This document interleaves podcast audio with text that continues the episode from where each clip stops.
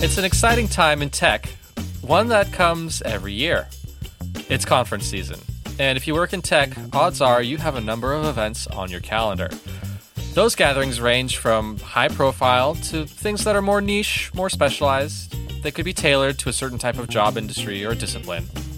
Maybe you've attended a conference and you've looked at that in person or virtual stage and thought, hey, maybe one day I could do that. But the path from watching a talk to actually speaking at a conference may seem unclear. Do you apply, or is it all about who you know? What do you need to apply? How does one decide what to talk about, and is the thing that I want to talk about really important? Doesn't a person have to be an expert in their area? The truth is, tech talks aren't just for the CTOs of the world. With a little bit of work, commitment, and perspective, speaking at a tech conference is an attainable goal. But where does one start working towards that goal? This is Compiler, an original podcast from Red Hat. We're your hosts. I'm Brent Simoneaux. And I'm Angela Andrews. We go beyond the buzzwords and jargon and simplify tech topics. Today, we untangle the process of speaking at a tech conference. Producers Kim Huang and Johan Philippine have a thing or two to say about it.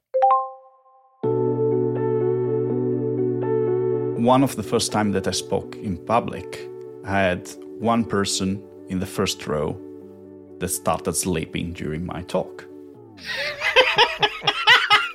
and this person was one of my best friends.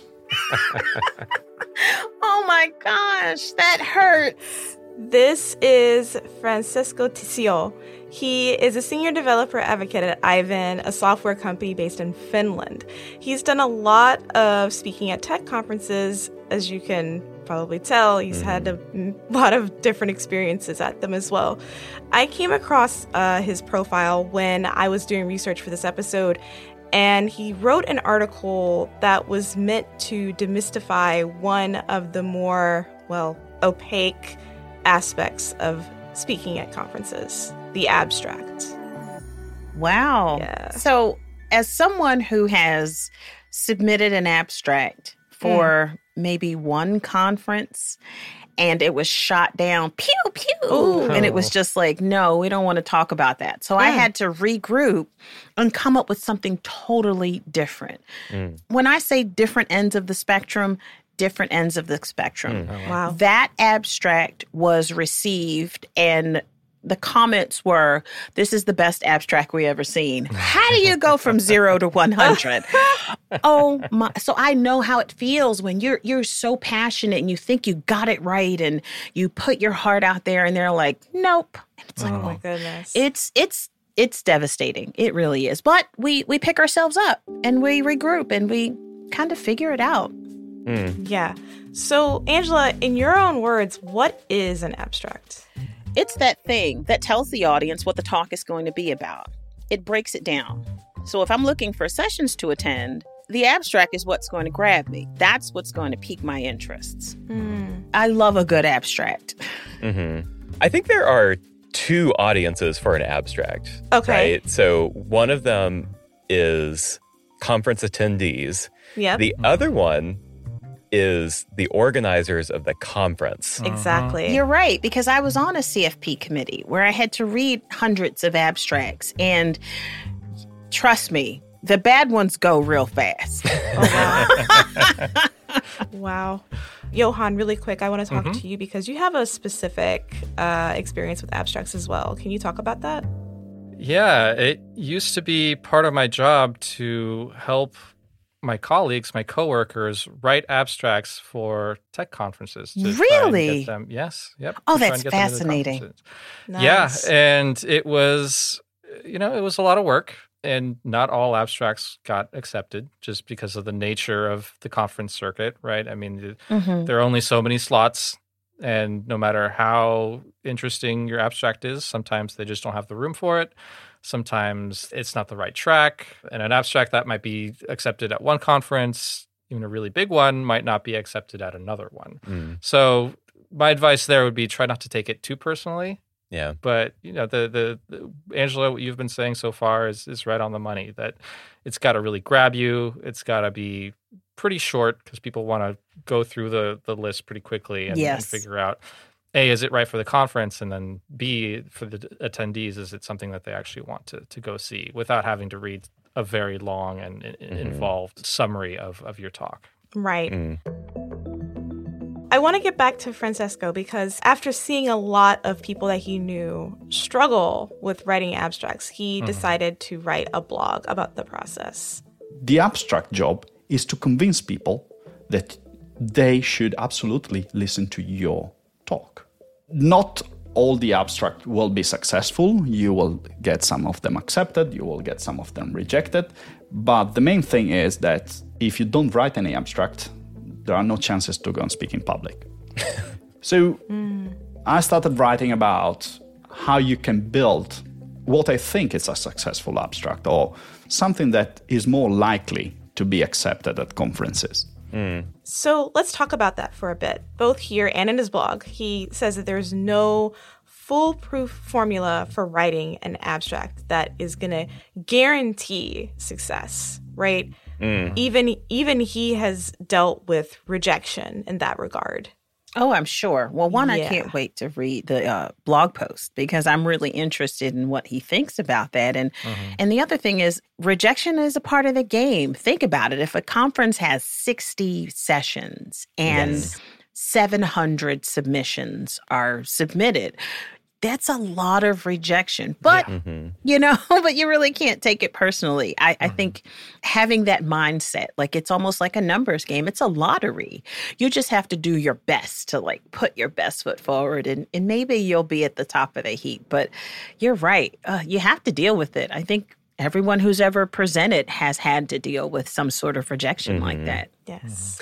Yeah, the abstract is a very strange genre. You have to do a lot of work in a very little space. Mm. And I think sometimes we want formulas. Sometimes we want, if I just do X, Y, and Z, then it will be a great abstract. Hmm. That's what we want. But that's just not reality because communication is so much more of an art, you know, than a true. science. I do want to get into the finer points Okay. because there are some things here, and most of them won't surprise anyone here, but they're all good things to remember. Mm. So, first off, the title, right? Please keep it simple and clear, right? People know what they're getting into when they read the title.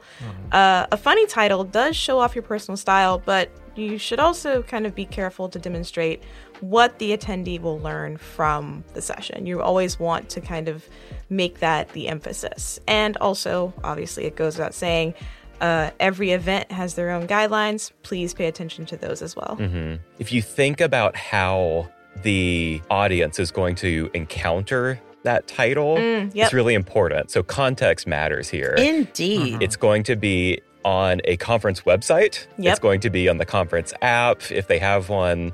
It will be perhaps if it's a smaller conference, like in a booklet, you know? Mhm. And people are going to be uh, scrolling and scrolling and scrolling Yes. through so many titles. Mhm. It's almost like a sea of titles in some ways. So it is.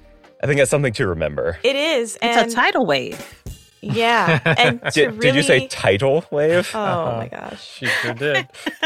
Oh.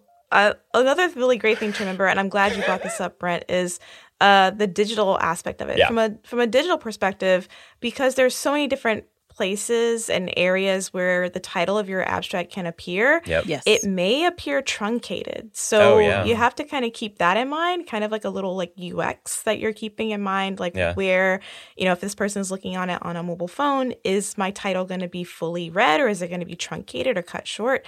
So that is something to keep in mind. Simple and clear. If you have a really long, lofty title, the something may get lost in translation. Yeah. You just think about it. We're in the middle of conference season and I'm looking at conferences and I'm trying to figure out, well, where will I spend my time? And again, if it's not grabbing you, if it's not in your wheelhouse, um, if it's not clear and it just it there's so many there's so many things that can come into play where wow this won't catch someone's attention hmm What about the abstract itself, Kim? A couple of things that he points out about the abstract itself. He says that you should describe what the value is for both attendees and event organizers, kind of going back to what you were saying earlier, Brent. You also want to make sure that you write a really short elevator pitch. So maybe not the full version of the abstract, but like a little, like the cliff notes of a larger kind of abstract so that mm-hmm. something that you can say in like 15 seconds you should also think about what problem or challenge that your talk is actually going to address. You want to make it about your experience personally, not someone else's experience. And you also want to talk a little bit about your takeaways of whatever thing that you're presenting, not just about the technology itself. Hmm. This is so important. Having your abstract be audience centered mm-hmm. and making it really clear what your audience is going to get out of it. I think sometimes our impulse is to talk a lot about the technology because it's really cool. Yes, mm-hmm. You know, like it's really cool. And also about ourselves, which is not a bad thing, right? Mm-hmm. But it has to be in the service of your audience, right? So, what is your audience going to take away from it? What value will they get from it? Exactly. You hit the nail on the head because you're going to read that abstract and say, well, what am I getting out of this? Yeah. Mm. You want to spend your time wisely. Mm-hmm. What am I getting out of this? So if that is included, people know what they're getting. And that just makes choosing your choosing your talk that much easier. Oh, I this is definitely what I want to walk away with. Mm-hmm. For sure. Yes. One of the big things I would suggest is keeping your abstract itself really short Yes. Mm. and getting to that point right away for all the reasons we've just been saying. But a lot of the tendencies I saw in my day to day job back in the day was that they would pretty much put the entire talk in the abstract. Uh, Oh, I've Yeah. seen that. and it's it gets to be really long and it's just you're you're go, when you're going through the abstracts and you're trying to figure out what you want to go see you see this huge block of text and you're like i don't want to read that right now i'm just trying to set my schedule they don't need to see that in the abstract they're going to see that in your talk Right. so you just want to grab their attention just enough to be like oh i want to go see this this looks interesting and then you can give them all those details in the talk itself in the presentation so Oh, two very short paragraphs would be what i what i would Hmm. suggest you bring up a really interesting point, Johan. Mm-hmm. And thinking about like context of like that second audience, which is like the CFP committee Mhm. or the selection committee, and like the environment in which they are encountering your proposal or your abstract. Right. It's not the friendliest way to read anything. So No. be mindful. Yeah. Mm. Well, Angela, you said that you've been on a CFP committee, right? yes, yes. What can you maybe like pull the curtain back on that process a little bit? I would love to. Actually, I should probably bring up the uh, information. So what they they try to put it in a format in an in an app where you can sort uh, by topic, by uh, location, you know where you where your presenter is from, just all this other stuff. You know who's attending, who's it for. So you try to make you, you try to do your sorting. And once it's sorted, you're you're looking through them. So there's always the title and you know you're reading the title and then you get to this the square that has the abstract in it and because you have to read you know hundreds sometimes thousands you know you think about how big some of these conferences are when you're scrolling and scrolling and scroll you're getting through this oh it's like i can't i don't even want to read this Right. sorting is important i think especially when you're trying to sort and read abstracts that are in your wheelhouse Mhm. I don't want to judge someone's abstract that's talking about, I don't know, you know, building spaceships. I don't know anything about building mm-hmm. spaceships. Mm-hmm. I only want to be able to grade the things that I can read and and liken myself to. Say, oh, this is great. Oh, they've hit the marks. Oh, th- I want to see this talk. So that mm-hmm. you're on the CFP committee, but you're putting yourself like as a attendee. Yeah. And do I want to see this? You know, and you want to put stuff out there that folks really want to see, that they're going to get their time's worth and their money's worth. So that's basically what it is. And then you check it off. You say needs work or heck no, or this is awesome. How do those decisions get made though? Well, we have a rubric. Okay. Which to follow. And, you know, because how you interpret the rubric can be very personal. It really does help to give you those guideposts on how to select uh, a, a topic. So, like I said, I'm going to want to see something based on things that are in my wheelhouse. The committee, they try to select it from a, a swath of people with different mm-hmm. technology backgrounds. So you're not just getting, you know, this one technologist who knows this one thing. Hopefully it's it has a, a lot of depth in it. So we can be able to bring a lot of uh, personality in a lot of different technologies to the conference. So that's the main thing. You want a diverse group of folks, different backgrounds, different technology backgrounds that are grading these abstracts. These event organizers are really being very thoughtful in yeah. who they pick and choose to be on their committees, which is smart. Francesco says that a person who can focus on telling their story and talking about their experience working on a project or learning a new process or technology, mm-hmm. that is the best approach to take when you're thinking of submitting for a talk. And those are the types of talks that leave a good impression on attendees. The fact that you were able to share your experience, that you were able to help others, probably avoiding a problem that you had, or helping others having a short connection to solve a specific issue because you already solved it and you demonstrate how you solve it is something which to me is amazing. And when you think of speaking on a stage, you think a lot about sharing your victories. But Francesco says speaking at conferences isn't all about sharing the good news, mm. it's also sharing about the bad and uh-huh. the failures as well it's not only about success. Uh, there are really good stories to tell about failures, and you can help others made, make the same steps or avoid the wrong steps that you did in your first experience. So, my suggestion is not wait to have always the complete picture about every single detail on a specific topic, because there are chances that you will never have the super complete picture. But try to be solid in what you say, try to back up with some expertise that you're doing on the field, and go on stage sharing your passion, sharing what you learn and the steps that you did in order to learn what you did. People love steps. Mm-hmm. People like the top three, or these are the steps I followed. And, mm-hmm. you know, that's how we think. Though you think about when you're reading a, a, magazine and what usually catches your attention, something that's telling you exactly how to do something. yes. You know, but but in that, I think when he talks about the failures because we know that there're going to be some.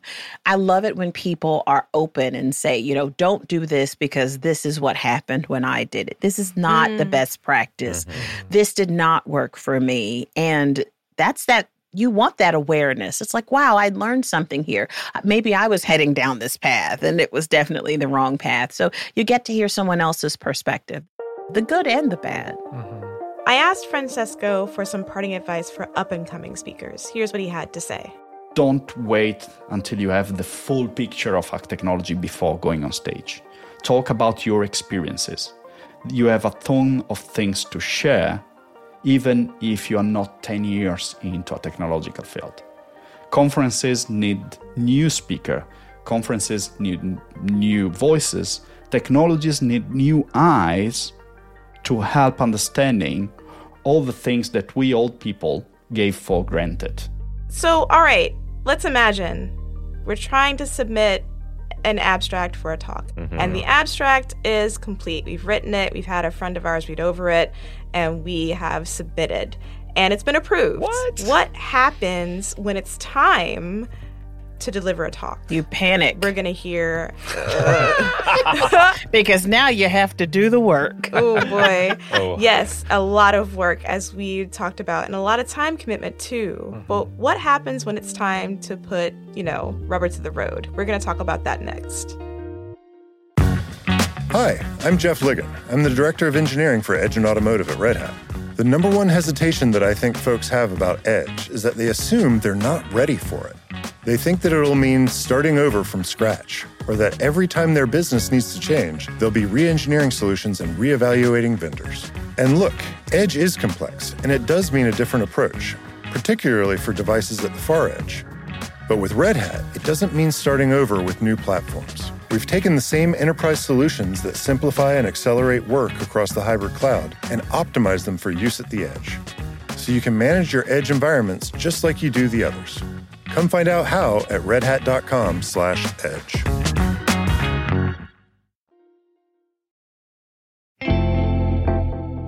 Francesco told us a bit about, well, not just a bit, a lot about how to apply for talks. Kim and I also spoke to Sharon Gai, who shared her path from tech to a career in speaking. My name is Sharon Gai, and I've been in e commerce for 10 plus years. Throughout my career, I fell into the speaking world. And so now what I'm doing full time is hosting workshops and keynotes in different conferences around the world. She told us about her first time speaking and how nervous she felt, but also why she was feeling so nervous. Not really sure what the audience was expecting, how I should position myself, what words I should say or not say to um, offend people. But I, I, think, you know, in, in that instance, it was a, a lot easier once it was finished to know that there was not many things to worry about anyway. And I think that's usually how I always feel after going on stage in front of hundreds or thousands of people is the beginning part of it is very nerve wracking. And then you step off and you're just like, it could have been any sort of talk with any number of people and it would have probably been just fine. That last bit is pretty key. It seems pretty daunting, but once you're up there and you're done with the talk, it's not as bad as you thought most of the time. I mean, there's always the risk of totally bombing a talk or, or a presentation, but more often than not, things go pretty well. Now, Kim, I know you've given some talks, Angela, you as well. Does that ring true to you?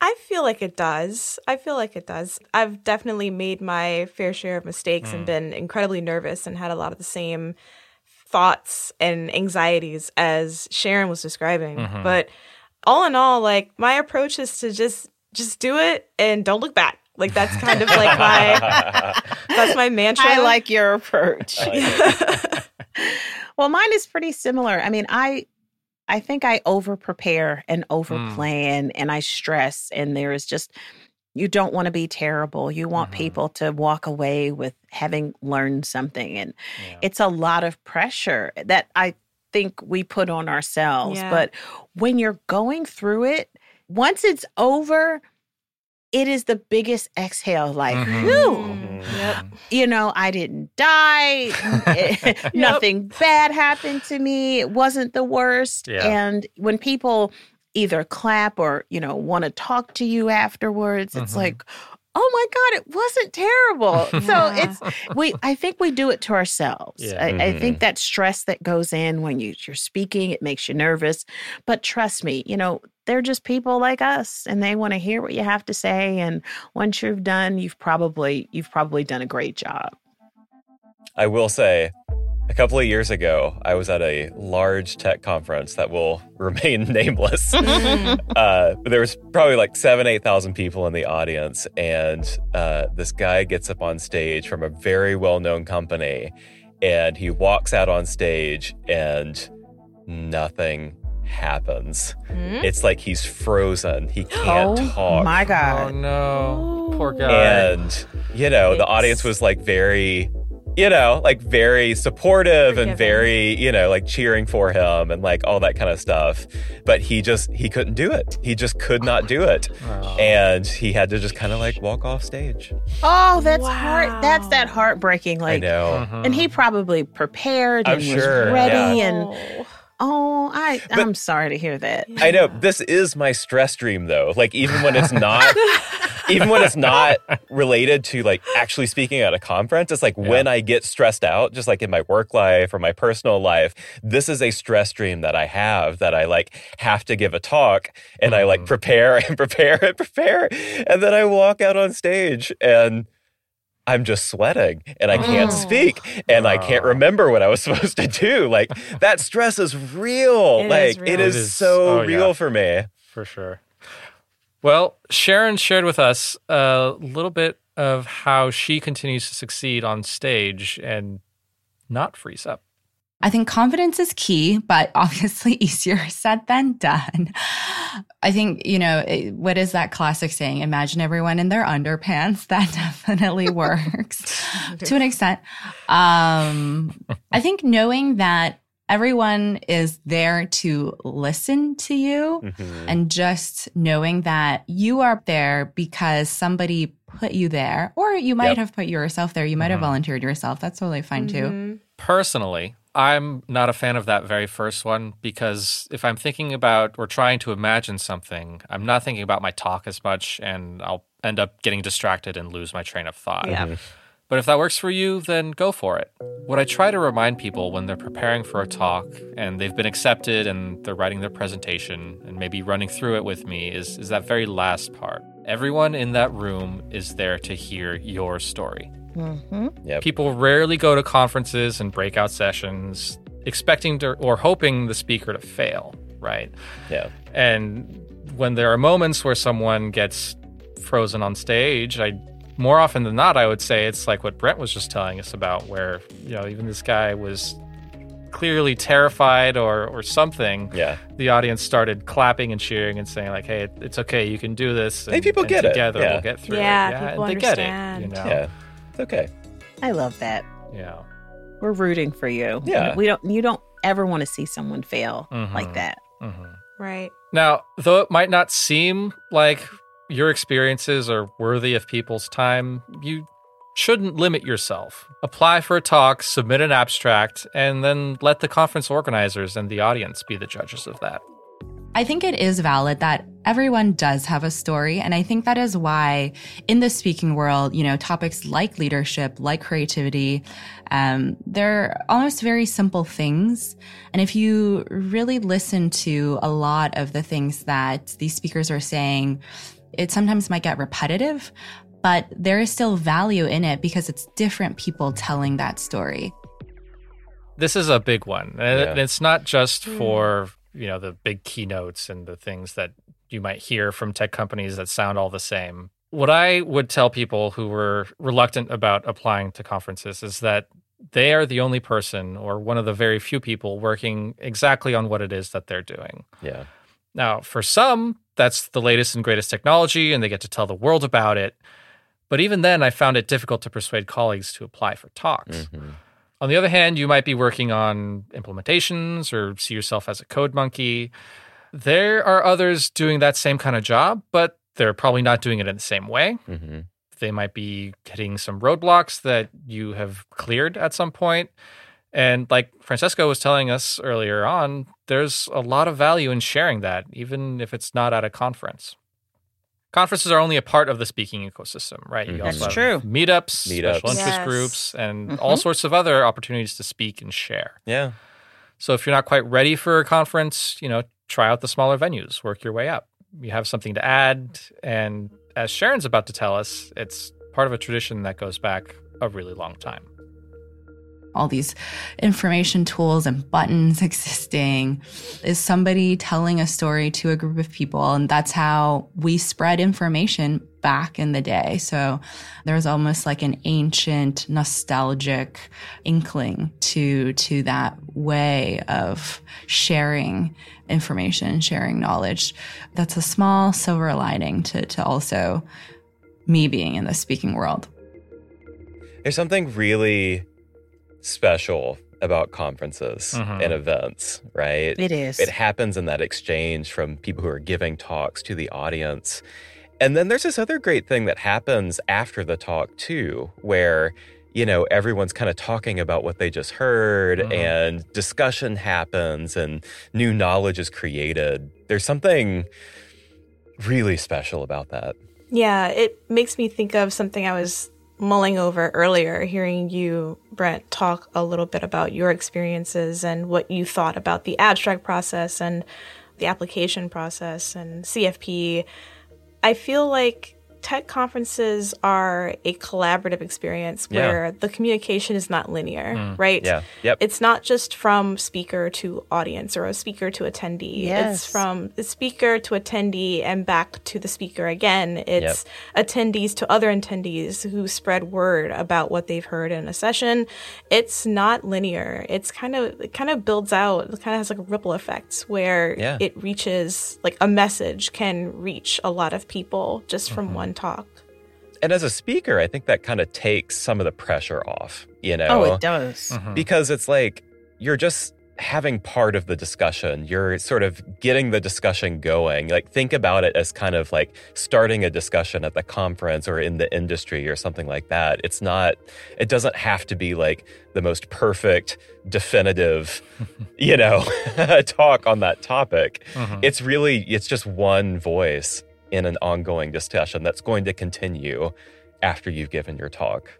I agree. I think conferences are are an amazing thing to attend if you ever get the opportunity to. Uh, someone who's been to uh, probably close to 30 conferences so far. If I'm, I'm looking at all the badges on my wall over here, um, what you get out of it is not just the that one way conversation, the way Kim had mentioned it, uh, but because this is about speaking at tech conferences, you think about this is that way that we used to learn with Yeah. almost like this apprenticeship where you're listening to someone and you're learning from them and their their their successes and their failures and the sharing of information and the sharing of knowledge and have being even able to have a conversation with the speaker at the end is is just it's an amazing feeling and then there's the hallway track and the networking and there's so much that goes into being a conference attendee but definitely being a conference speaker